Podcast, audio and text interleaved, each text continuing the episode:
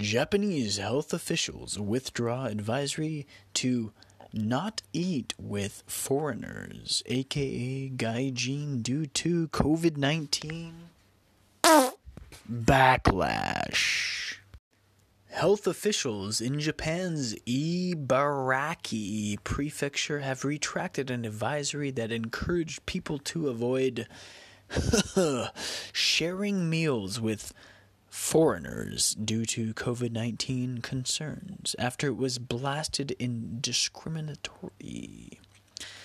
You know, they say the guidance, which was um, warned to farmers against eating with foreigners, was circulated by the Itako Health Center earlier this week, N H K reported.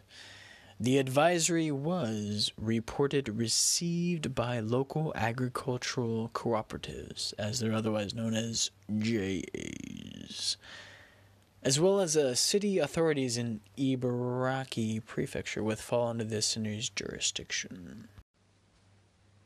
If uh, you talk to a foreigner, wear a mask. As well, please do not eat with them.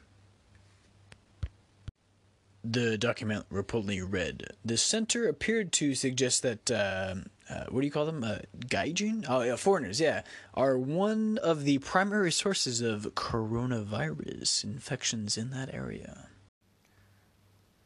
There are many patients with the novel coronavirus suspected of being infected by a foreigner, the document warned. The particular advisory was short-lived, however. On Friday, it was pulled, with local health officials, get this, saying that contents were, uh, check, inappropriate, apologizing for the B-b-b-blunder. The health center said it did not intend to discriminate against foreigners. We are sorry if any of the expressions were misleading, the center said, as it cited by Tokyo Reporter. The apology did not placate uh, online observations, uh, accused the health officials of racism and xenophobia. For example, Twitter users and the following said, "Don't eat with foreigners." Wow, excellent pandemic advice. Good job, Ibaraki Prefecture. Not racist at all. Am I right? David B. says, most of the time I love living in Japan, but some of the times I think it is uh, it is magical for foreigners, pretty much bra from entire country, you know. I like Kant and I like Ri, but uh, when the Kant is not for me, eh, but uh, what am I talking about? Eh, you know what I'd say? Oi.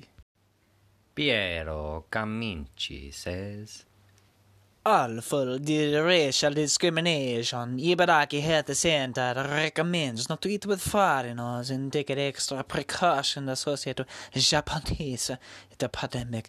The original warning of Japanese is relatively horrifying.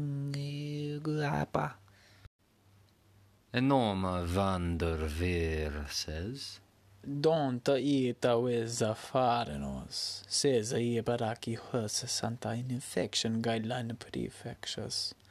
We just want to smoke a weed. I don't want to be angry, but at the same time, I be left with alone and decidedly aggressively to uh, masturbate by myself. Uh, hashtag Twitter.